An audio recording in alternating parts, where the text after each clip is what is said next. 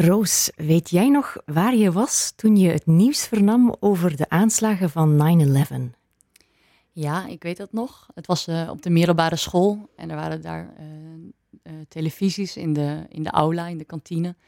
En, en daar zagen we het gebeuren, maar we wisten nog niet zo heel goed wat er nou precies aan de hand was.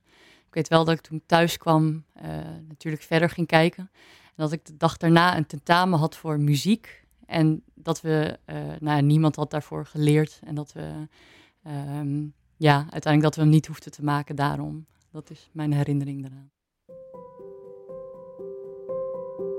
Je luistert naar Geheugenissen, de podcast voor al wie iets heeft met geschiedenis, maar het gewoon zelf nog niet wist. Ik ben Julie van Boogaard en ik maak deze podcast voor de vakgroep Geschiedenis van de Universiteit Gent. Deze aflevering van Geheugenissen gaat niet over 11 september 2001, maar wel over een heel andere historische dag. Een die nu exact 100 jaar achter ons ligt, 11 november 1918, Wapenstilstandsdag. Jammer genoeg blijven er niet veel mensen meer over die het einde van de Eerste Wereldoorlog bewust hebben meegemaakt, maar mocht je hen vragen hoe ze zich de dag van de wapenstilstand herinneren, dan is de kans groot dat je net zo'n helder en gedetailleerd verhaal krijgt als dat van Roos over 11 september. Ook al liggen ze dan bijna 100 jaar uit elkaar, zulke ingrijpende en emotionele gebeurtenissen herinneren we ons op een heel specifieke manier. Psychologen spreken over flashbulb memories. Eigenlijk is een flashbulb uh, memory net zoiets als dat je een foto maakt met een camera en hij maakt de flits en dat moment, dat onthoud je. Dus echt een verwijzing naar zo'n ouderwetse camera waar nog een, een, een lichtpeertje, een um, gloeilamp op zit, ja. waarmee je dan een foto neemt. En zoiets is dan in je geheugen gegrift, als het ware. Klopt. En eigenlijk um, is een soort definitie dat, uh, dat die herinneringen consistent, levendig en heel gedetailleerd zijn. Um, en dat mensen met, met een grote zekerheid herinneren. En, um, en dus ook voor een lange tijd. En uh, dat gaat uh, meestal over belangrijk en bijzonder en emotioneel nieuws. En dat um, nou ja, wij en veel onderzoeken gaan over ja, wereldwijd nieuws of wat heel veel mensen aangaat. Maar het zou ook uh, persoonlijk nieuws kunnen zijn.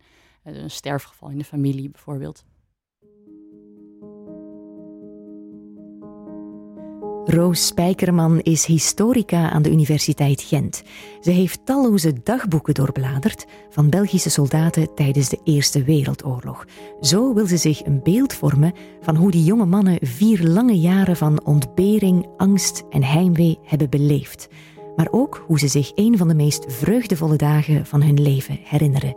De dag waarop eindelijk een einde kwam aan al die ellende. Wapenstilstandsdag. Er zijn zeven karakteristieken die bij flashbulb memories horen.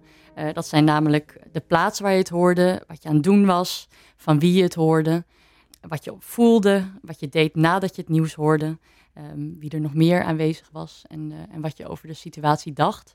En vervolgens uh, zijn er ook heel vaak nog um, bijvoorbeeld geuren of uh, wat dus je heel hoorde. zintuigelijk. Ja, heel zintuigelijk. Wat iemand droeg. Of eigenlijk allemaal dingen die niet per se niet belangrijk zijn. Niet met het evenement zelf per se te maken hebben, Ja. maar met je eigen beleving ervan. En jij hebt dan onderzocht hoe het nieuws over wapenstilstand, toch wel een heel belangrijke historische gebeurtenis, hoe dat is binnengekomen bij burgers en bij soldaten. Klopt. Ja, wat we hebben gedaan is eerst in dagboeken kijken van, uh, van mensen uit die tijd natuurlijk. Um, wat zij beschreven op de desbetreffende dag. En vervolgens hebben we ook naar memoires gekeken van mensen die dus um, zoveel jaar later hun herinneringen opschreven. En wat we eigenlijk zagen is dat veel van de, um, van de uh, beschreven herinneringen identiek waren aan die van uh, de dagboeken. Dus zoveel jaren later zit nog altijd diezelfde foto in het hoofd Ja. als de dag nadien. Ja, dat klopt. Ja. Als je dan kijkt naar uh, die foto's die mensen in hun hoofden hebben van Wapenstilstanddag, uh, wat zien we dan? Nou, eigenlijk um, viel het mij op dat uh, er niet zo heel veel verschillen zijn tussen soldaten en burgers. Natuurlijk um, wel de plaats waar ze het hoorden um, en van wie. Want de meeste militairen die kregen te horen dat ze de wapens letterlijk neer moesten leggen. Vaak hoorden ze het al eerder, soms om, om zes uur s ochtends al. Of dat verschilt eigenlijk per, per soldaat. En vaak willen ze het eerst niet geloven, toch? Nee, nee. En ehm, ja, ze kunnen het haast niet geloven. Er waren daarvoor al wel um, geruchten. Ze schrijven de dagen daarvoor soms dat ook al wel. Maar op het moment dat het echt gebeurt, dan ja, de, de, de vreugde of eh, ja, het is soms haast een soort verstild uh, gevoel wat er over hen heen komt van, oh, het is echt voorbij. Uh, en bij burgers is het natuurlijk vaak later. En die beschrijven ook de, uh, ja, wat er vervolgens gebeurt. Dus er worden overal vlaggen opgehangen, iedereen zingt. Uh, dat doen soldaten overigens ook. Ehm, nou ja, en wat heel treffend was aan, ehm, aan de beschrijvingen, was het weer.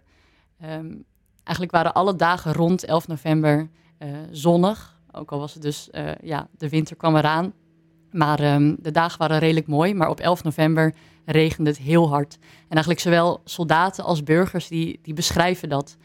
En um, ja, dat is dus bijvoorbeeld zo'n zintuigelijk uh, uh, detail wat mensen onthouden.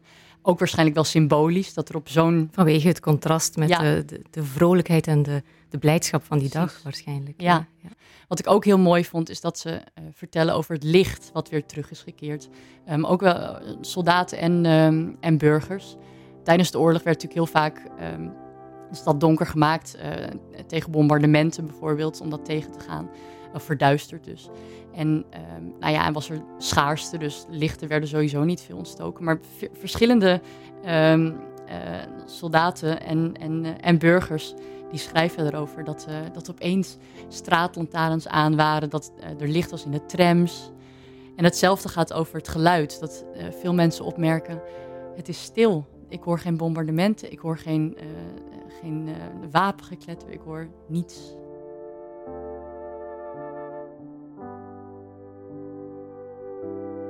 Die dagboeken waar je hebt naar gekeken, en met name dan die soldatendagboeken, dat lijkt me toch wel een heel bijzondere bron om mee te werken als, als historica.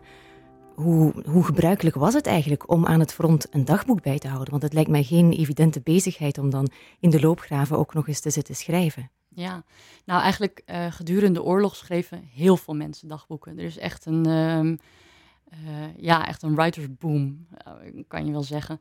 Um, België was redelijk um, laag geletterd, maar alsnog zijn er heel veel soldaten die een dagboek hebben bijgehouden.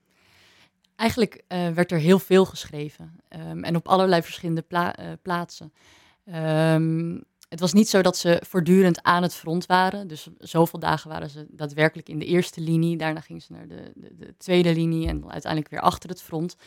En, um, uh, maar ze schreven ook, um, als ze bijvoorbeeld op wacht stonden uh, en ze in, uh, in abris of, of schuilplaatsen zaten. Daar kon worden geschreven. Je ziet ook soms dat het heel krabbelig is opgeschreven met, met nog bepaalde vlekken op sommige bladzijden. Dus je ziet dat ook echt. Um, maar zeker ook achter het front.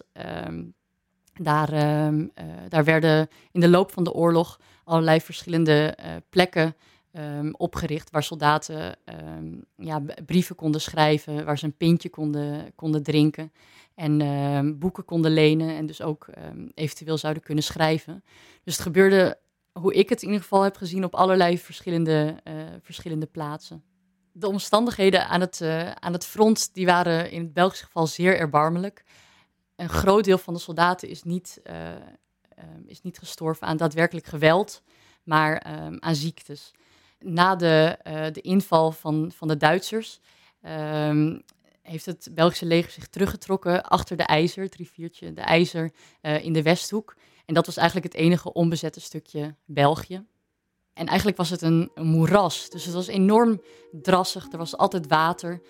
Um, in de loop van de oorlog uh, werd er een, een, ja, een soort uh, afwateringssysteem wel ont ontwikkeld. Um, en en um, werden, werden de loopgraven ook verhoogd. En was er dus wel, ja, kon men steeds beter omgaan met het water. Maar nog steeds was, het, ja, was dat echt een heel groot probleem. Waardoor mensen allerlei ziektes kregen.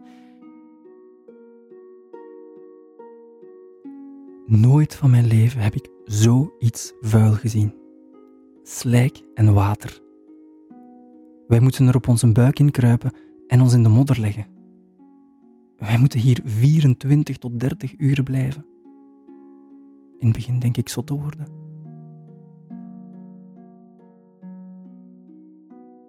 Er was uh, zomers vaak muggenplagen, dat ze zich echt helemaal in dekens helemaal moesten inrollen. De hele dag, om, uh, om maar niet helemaal lek gestoken te worden.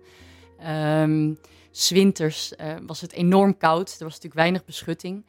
En um, ja, dat, is, dat maakt het allemaal nog tragischer. De, de aantal winters gedurende die vier jaar waren echt enorm zwaar. Echt met, het waren ook heel strenge winters. Ja, toch een hele aantal, strenge winters. Ja, ja. min 20. Um, uh, onder andere, waardoor voeten bevroren. En, uh, ja, dus het en de was, kledij uh, was daar in eerste instantie ook niet echt op voorzien. Klopt. Nee, het Belgische leger was echt um, wel redelijk onvoorbereid. Maar het um, gaandeweg de 19e eeuw werd er wel geïnvesteerd in het leger en kwam ook de, um, werd het ook steeds, werd de militarisering wel in, in, in, in gang gebracht. Ja, maar zo goed als, als andere legers functioneerde het nog niet. En tijdens de oorlog is er echt een, een inhaalslag uh, gemaakt.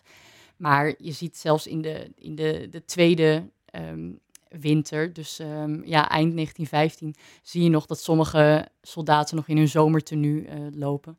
En ook dat werd in gang gezet. Maar eigenlijk is dat allemaal dus vanaf na 1916 dat dat echt begint te werken. Dat inderdaad, uh, nou ja, zoals ik al zei, die gelegenheden waar soldaten naartoe konden. Um, maar dus ook inderdaad kleding, um, de verbetering van de loopgraven, dat is echt uh, in die periode. Dus daarvoor hebben die soldaten wel uh, heel hard geleden. Misschien hou jij zelf een dagboek bij. Ik kan me voorstellen dat je het goed wegstopt, want oh wee mocht iemand ooit jouw diepste zielenroerselen onder ogen krijgen. Soldaten aan het front schreven niet alleen voor zichzelf.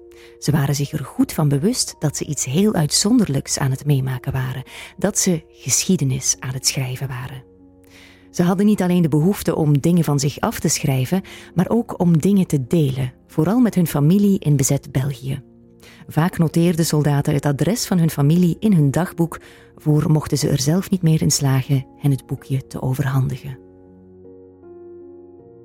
Sommige dagboeken lezen ook een beetje zoals brieven, bijvoorbeeld dat van Clément de Wale, de soldaat van wie we zo net al een fragment hoorden.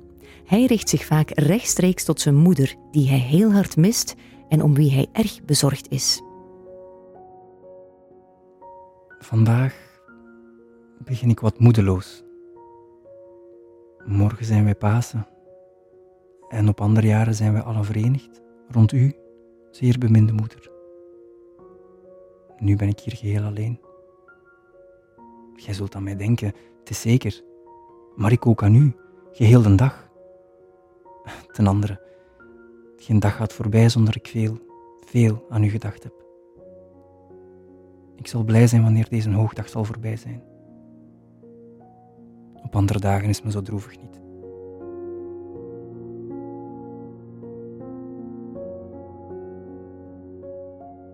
Als je een dagboek schrijft met de wetenschap dat het ooit gelezen zal worden, dan is het niet verwonderlijk dat je niet altijd het achterste van je tong laat zien.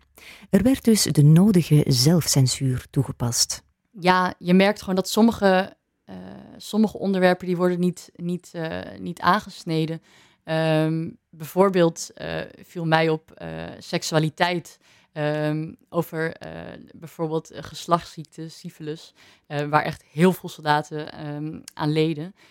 daar wordt geen, geen woord gerept, bijvoorbeeld. Dat, hoe, hoe, kwamen ze überhaupt aan die geslachtsziekte? Um, ja, er waren zeker achter het front waren er, waren er nou ja, volgens mij ook zelfs bordelen, maar allerlei vrouwen die ook ja, hun diensten aanboden. En zeker als ze op verlof gingen.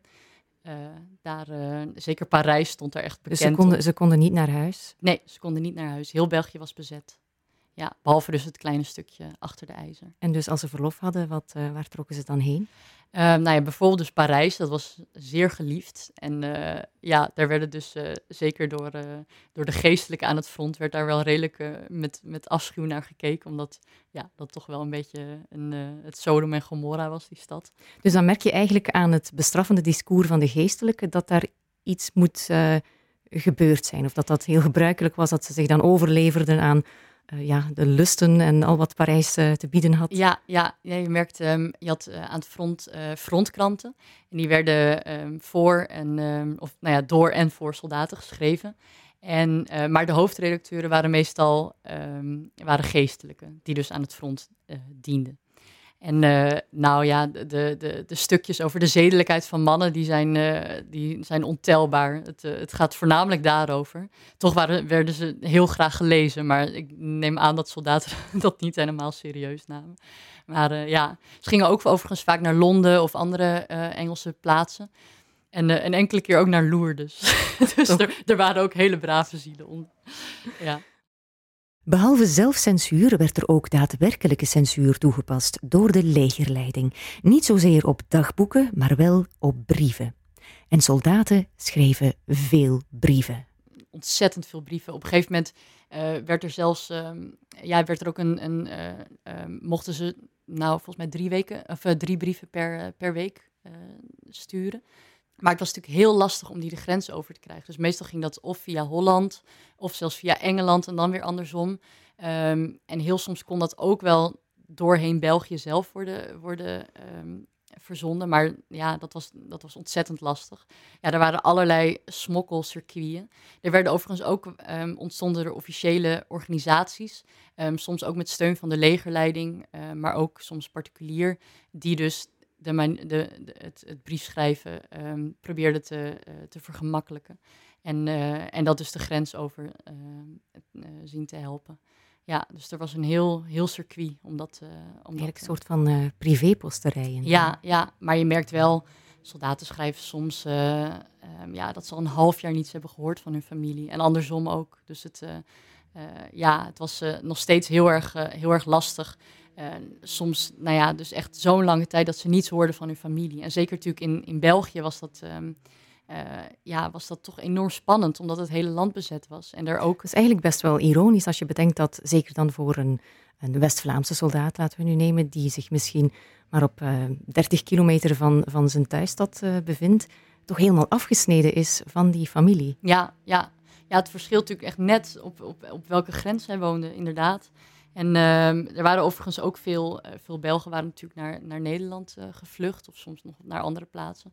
Maar uh, de, de, de, Belgen die achterbleven, en dat waren natuurlijk ook heel veel, die, ehm, ja, die hadden enorm te lijden ook. Er was een enorme honger, schaarste. En ook wel veel mensen zijn ook gedood daar door, door de Duitsers. Dus um, ja, er was natuurlijk voortdurend angst en uh, nou ja, bombardementen, wat ik eerder al zei. Dus uh, ja, en als je dan niets hoort, dat uh, ja. Elke brief die het front verliet, werd gelezen door de legerleiding. In de eerste plaats uit veiligheidsoverwegingen, om te voorkomen dat gevoelige militaire informatie zou lekken. Er zou maar eens een brief met een beschrijving van de geplande gevechtstactieken in de handen van de Duitsers moeten vallen. Maar in tweede instantie was de legerleiding, net zoals Roos, ook wel benieuwd hoe de soldaten zich voelden. Wat eigenlijk uh, wel gewenst was door de, de legerleiding, was dus om te merken hoe soldaten um, het, uh, het, daar ervaarden. Um, ja, hoe het moreel dus was. En, um, en daardoor probeerden ze dan vervolgens ook weer veranderingen door te voeren. Dus, dus het uh, was niet enkele manier om de, te censureren, om dus controle uit te oefenen over het nieuws dat het thuisfront zou ontvangen, maar ook een manier om zelf informatie in te winnen over hoe het met het moreel van de soldaten gesteld was. Ja, ja inderdaad. En natuurlijk moet wel gezegd worden als bijvoorbeeld soldaten over uh, de Vlaamse kwestie schreven bijvoorbeeld, um, of zich dus uh, dusdanig uh, uiten dat ze, dat ze daarmee sympa sympathiseerden, of over desertie, dan werden ze natuurlijk wel, wel uitgepikt. Ja, en soldaten waren daar op een gegeven moment waren ze daar ook echt van op de hoogte. En uh, ja, vonden ze dat ook afschuwelijk dat ze, dat ze werden gelezen, die brieven natuurlijk. Uh, waardoor de legerleiding eigenlijk weer zoiets had van... Uh, oh, ja, ze moeten wel blijven schrijven wat hun bezighoudt, want anders konden ze niet... Eh, ja, konden ze dus geen... Hadden ze geen informatie meer nee, voor hun moreelrapporten. Ja, Zo'n soldatendagboek lijkt me niet meteen lichte of opbeurende lectuur. Er komen effectief ook deprimerende en zelfs gruwelijke passages in voor, over doodsangsten en verminkte lichamen. Maar Tegelijk staan de dagboeken ook vol met haast banale beschrijvingen van het leven aan het front. Alsof de soldaten er nood aan hadden om, te midden van alle ellende en geweld, even hun aandacht te kunnen vestigen op iets gewoons en misschien zelfs iets positiefs. Ik vind dat niet altijd makkelijk, inderdaad, om, eh, om die dagboeken te lezen. Je merkt wel, de, het, het verloop van die dagboeken is heel vaak heel wonderlijk. Soms dan beschrijven ze echt verschrikkelijke gebeurtenissen. Ehm, en dan ook heel levendig. En vervolgens komt er weer een, een, een heel ehm, ja, zinnetje achter van... oh, het was uh, zonnig en we hebben dit en dit gegeten. Sowieso wordt heel vaak vermeld wat ze eten. Uh, dat, uh, dat zie je ook in brieven overigens en, en nou ja, in dagboeken. Dus komt dat ook heel vaak aan de orde.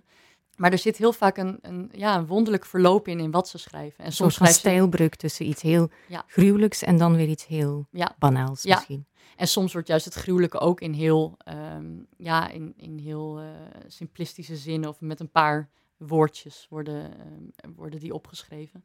En dat verschilt. En dat verschilt ook per soldaat. De ene keer is het uitgebreid en de andere keer niet.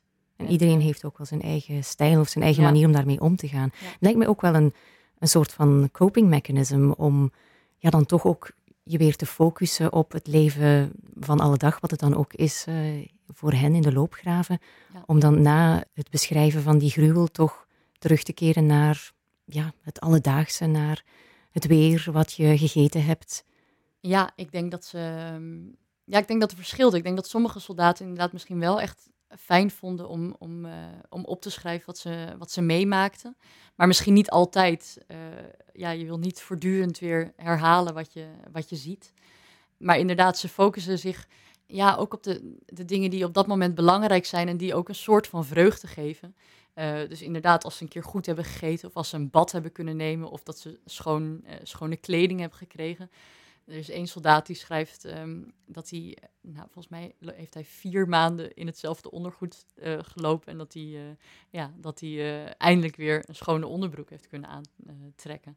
En nou ja, dat soort kleine, kleine dingetjes worden opgeschreven. En soms is het inderdaad, um, ja, is het inderdaad echt gruwelijk wat ze, wat ze beschrijven. met, ja, als ze bijvoorbeeld dus in een abri komen en er liggen twee gestorven soldaten en echt hun hun uh, lichamen zijn helemaal uit elkaar gereten en overal liggen stukjes mens bijvoorbeeld. Um, dat soort dingen worden er ook beschreven, maar niet, niet vaak eigenlijk. Dat, uh, ja, dat is me wel opgevallen. Wij zien wat horrible afkomen. Jij kunt jij daar geen gedacht van geven. Eén man is zijn hoofd kwijt, een ander geheel zijn aangezicht buiten de twee ogen. En dat afschuwelijk ding leeft nog. Ik heb wat occasie gehad de gekwetste te helpen, maar niet zoveel als ik het wel gewild had. Ik tracht altijd een goed voorbeeld te geven aan mijn kameraden, door mijn koelbloedigheid en mijn moed. God geeft mij nog veel occasiedienst te bewijzen. Ik zal met zijn gratie trachten mijn plicht te doen. Altijd en overal.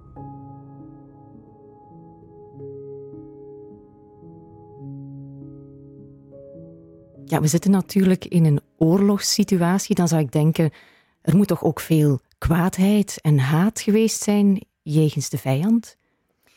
Ja, het verschilt. Ehm, je ziet wel in de manier waarop ze Duitsers beschrijven ehm, dat dat uh, um, ja, altijd op een negatieve manier wordt gedaan. Uh, sowieso de termen waarmee ze beschrijven, mof of bosch of uh, dat soort dingen. Eh, je ziet ook altijd veel haat naar, naar de keizer, Wilhelm. Um, maar hij is natuurlijk, uh, en ook de, de, Duitse legerleiding, zij zijn degene die, die dit allemaal um, uh, hebben gedaan, die tot oorlog hebben besloten. En ja, ik merk toch soms ook dat ze ja, de gewone infanteristen toch soms ook met een bepaald soort mededogen um, uh, beschouwen. Bijvoorbeeld dus Clément, die, die, die, op het moment dat er twee vliegtuigen uit de lucht worden geschoten, zegt... spijtig dat men zich moet verblijden met, met zoiets. Of een andere soldaat die, uh, die zegt, uh, ja, Frits aan de overkant van de ijzer, die zal, zal zijn thuis uh, ook wel missen. En dan wordt het toch soms op die manier, ja, toch met een zekere empathie naar, naar hun tegenstanders gekeken. En Met name dan naar de mensen die het meeste op hen lijken. Ja, inderdaad. En je ziet ook soms, nou, zeker bij de IJzer, dat, dat is echt een heel smal riviertje. En dus als je allebei op wacht zit aan verschillende kanten, dan je kan elkaar gewoon horen. En soms worden er dus ook, um, ja, spreken ze soms met elkaar ook. Dat werd heel streng bestraft natuurlijk. Maar soms ook briefjes werden erover gegooid. Dus er was wel degelijk een soort van communicatie. En sommige soldaten waren daar enorm tegen. Um, en die schoten ook gewoon. En, en anderen vonden dat, dat ja, die stonden daar minder. Um, uh, die zagen dat misschien iets uh, grijzer in plaats van zwart of wit. En je ziet het ook bijvoorbeeld bij kerstbestanden die er waren. Dat um, heb ik een soldaat die daarover schrijft, die zegt van, nou, er was dus een kerstbestand met kerst en soldaten zongen samen liederen. En er was eventjes vrede en even ook werden er, werd er niet over en weer geschoten, waar natuurlijk de legerleiding ook tegen was.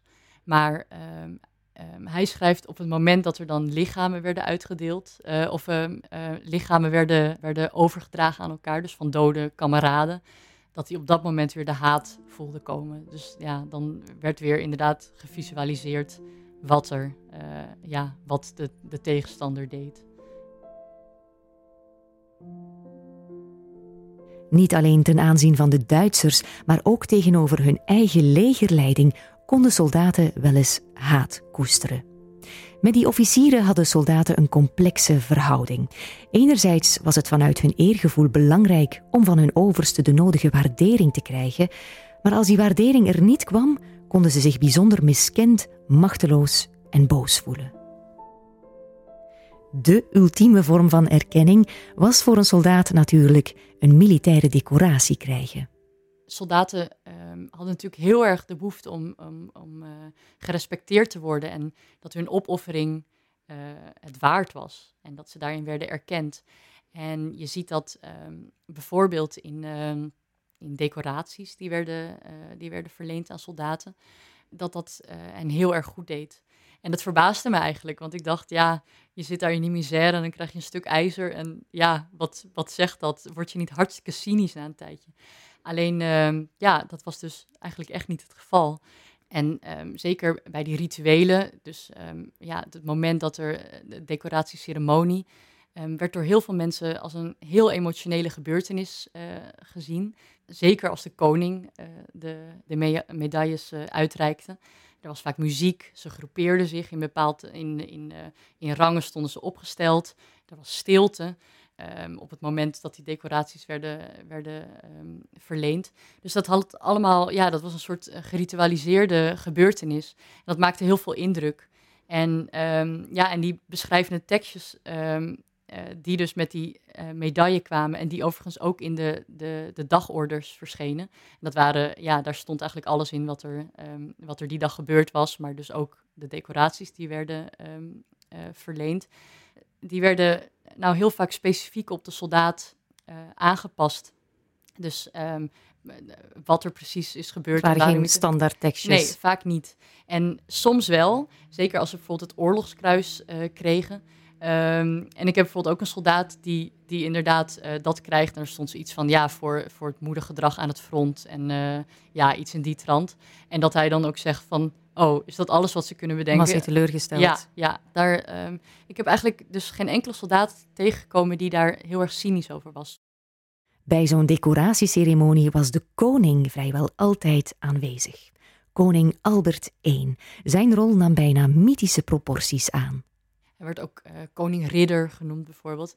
En uh, dat mythische, dat komt uh, door het feit dat hij aan het front bleef, samen met zijn vrouw Elisabeth.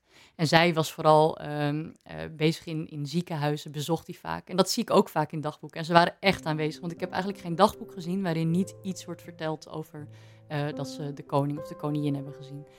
Um, nou ja, en hij, ja, hij heeft natuurlijk niet meegevochten, maar was wel voortdurend daar, daar aanwezig. En hij was ook eh, het, ehm, de opperbevelhebber van het leger. En wilde ook niet dat soldaten deelname aan zinloze uh, offensieven. Zoals dus inderdaad in, in, in Frankrijk en in, ehm, en in het Engelse geval wel het geval was. Er zijn natuurlijk zoveel mensen ja, zinloos... afgeslacht bij. Ja, ja, afgeslacht inderdaad. En in het Belgische geval is dat eigenlijk niet gebeurd. Die hebben daar niet aan meegedaan. En dat kwam door Albert, die dat niet, die dat niet wilde.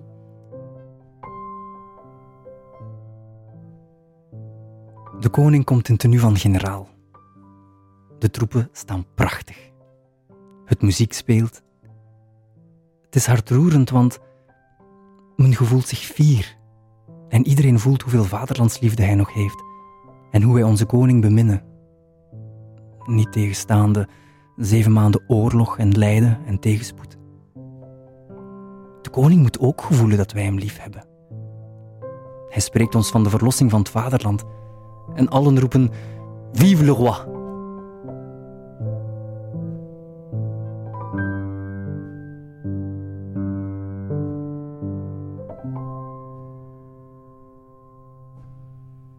Je hebt die dagboeken zelf ook in handen gehad. Hoe, hoe is dat voor jou als onderzoeker om ja, ook dat fysieke object, waarvan je weet van dit heeft echt op iemand zijn borst gerust in, ja, in de meest gruwelijke omstandigheden, en ik doorblader dat nu. Hoe is dat voor jou om zo'n dagboek te openen? Uh, ja, ik ben een, uh, een, historica die over emoties schrijft, maar ik ben ook een emotionele historica, denk ik. Um, ja, na, uh, na, een aantal jaren onderzoek doet het me steeds, nog steeds heel erg veel. Eigenlijk, um, ja, eigenlijk altijd. Um, je ziet inderdaad de manier waarop het is geschreven, soms heel priegelig met, met een potloodje. Je ziet er vlekken in. Je, uh, soms zit er een gedroogd bloemetje tussen. Ze schrijft van, van alles, soms ook inderdaad adressen of, uh, of ik weet niet, allerlei verschillende dingen zitten erin. En dan natuurlijk gewoon het, het, dagboek zelf. Ja, wat me ook altijd treft is dat natuurlijk zulke jonge jongens zijn. De meeste onder de dertig, ver daaronder soms. En ja, ik heb heel vaak, uh, als ik een dagboek opensla, dat ik dan hoop dat deze persoon niet gestorven is tijdens de oorlog. En dan vaak is dat dus wel het geval. En dan, uh, ja, dat doet me altijd wel heel veel. En dan denk ik, oh, waarom? Ja, dat, uh, uh, dat doet me nog steeds heel veel, ja. We hoorden fragmenten uit het dagboek van Clément de Wale, een voormalig jurist uit Westkerke in West-Vlaanderen. Hij sloot zich aan bij het leger als oorlogsvrijwilliger, maar promoveerde tot korporaal en zelfs luitenant. Hij kreeg verschillende decoraties voor zijn moed en tijdens de oorlog trouwde hij in Engeland met zijn verloofde Zulma van Damme. Het dagboek van Clément de Wale bevat echter geen flashbulb memory over 11 november. Op 22 oktober 1918, tijdens het eindoffensief en minder dan een maand voor de wapenstilstand, raakte hij dodelijk gewond. Hij werd 29 jaar. Veel dank aan Roos Spijkerman, doctoraatsonderzoekster aan de Universiteit Gent, voor deze gevoelige dertiende aflevering van Geheugenissen. 2018 is natuurlijk een belangrijk herdenkingsjaar voor de Eerste Wereldoorlog, 100 jaar grote oorlog. En daarom komt er heel binnenkort nog een aflevering uit over Wereldoorlog 1. Over hoe het de soldaten, tenminste de overlevenden, verging na de wapenstilstand. Ja, Roos legde het zo net al uit, gerespecteerd worden, dat was erg belangrijk voor soldaten, ook na de oorlog. Zij hadden tenslotte hun leven in de waagschaal gelegd voor het vaderland en daarvoor wilden ze niet alleen erkenning, ze ontleenden er ook een recht van spreken aan over hoe het nu verder moest met het vaderland dat zij toch maar mooi hadden gered. In aflevering 14 van Geheugenissen komen professor Toon Vrins en Martin Schoeps vertellen hoe de oud-strijders een van de belangrijkste sociale bewegingen werden die de vorige eeuw heeft gekend. Ze schreven er een boek over, De Overlevende. Het wedervaren van die overlevenden dus in de volgende aflevering van Geheugenissen. En om ervoor te zorgen dat je die zeker niet mist, kun je je maar beter gratis abonneren op Geheugenissen via je podcast-app en meteen ook onze Facebookpagina liken. Ik wil graag nog Urgent FM bedanken, onze partner in de Krook, waar geheugenissen wordt opgenomen. Verder ook veel dank aan Stef Brankaert, die verbaal gestalte gaf aan de betreurde Clément de Walen. En uiteraard wordt ook jij bedankt voor het luisteren. Tot heel binnenkort voor aflevering 14 van Geheugenissen.